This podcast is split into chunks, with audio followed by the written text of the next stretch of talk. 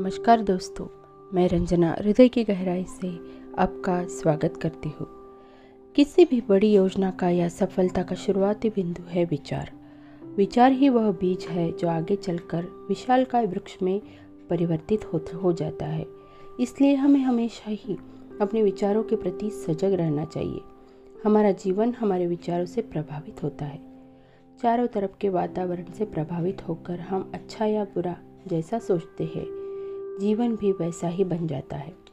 सदा प्रसन्नचित और आशावादी दृष्टिकोण, कैसी भी परिस्थितियाँ आने पर उसे रचनात्मक सोच से देखने की दिशा देता है। आत्मविश्वास को मज़बूत बनाता है। मनुष्य के हर विचार का एक निश्चित मूल्य तथा प्रभाव होता है। यह बात रसायन शास्त्र के नियमों की तरह प्रामाणिक है।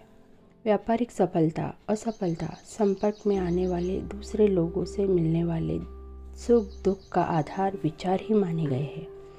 विचारों को जिस दिशा में उन्मुख किया जाता है, उस दिशा के अनुकूल तत्व आकर्षित होकर मानव मस्तिष्क में एकत्रित हो जाते हैं।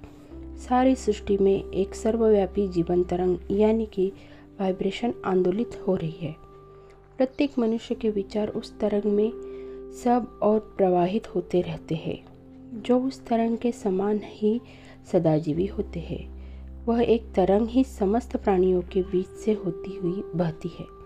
जिस मनुष्य की विचारधारा, जिस प्रकार की होती है, जीवन तरंग में मिले, वैसे विचार उसके साथ मिलकर उसके मन में निवास बना लेते हैं। मनुष्य का समस्त जीवन उसके विचारों के साँचे में ही ढलता है इसलिए हमेशा एक विचार के प्रति सजग रहे, क्योंकि आप जैसा सोचते हैं, आप वैसा ही बनते हैं।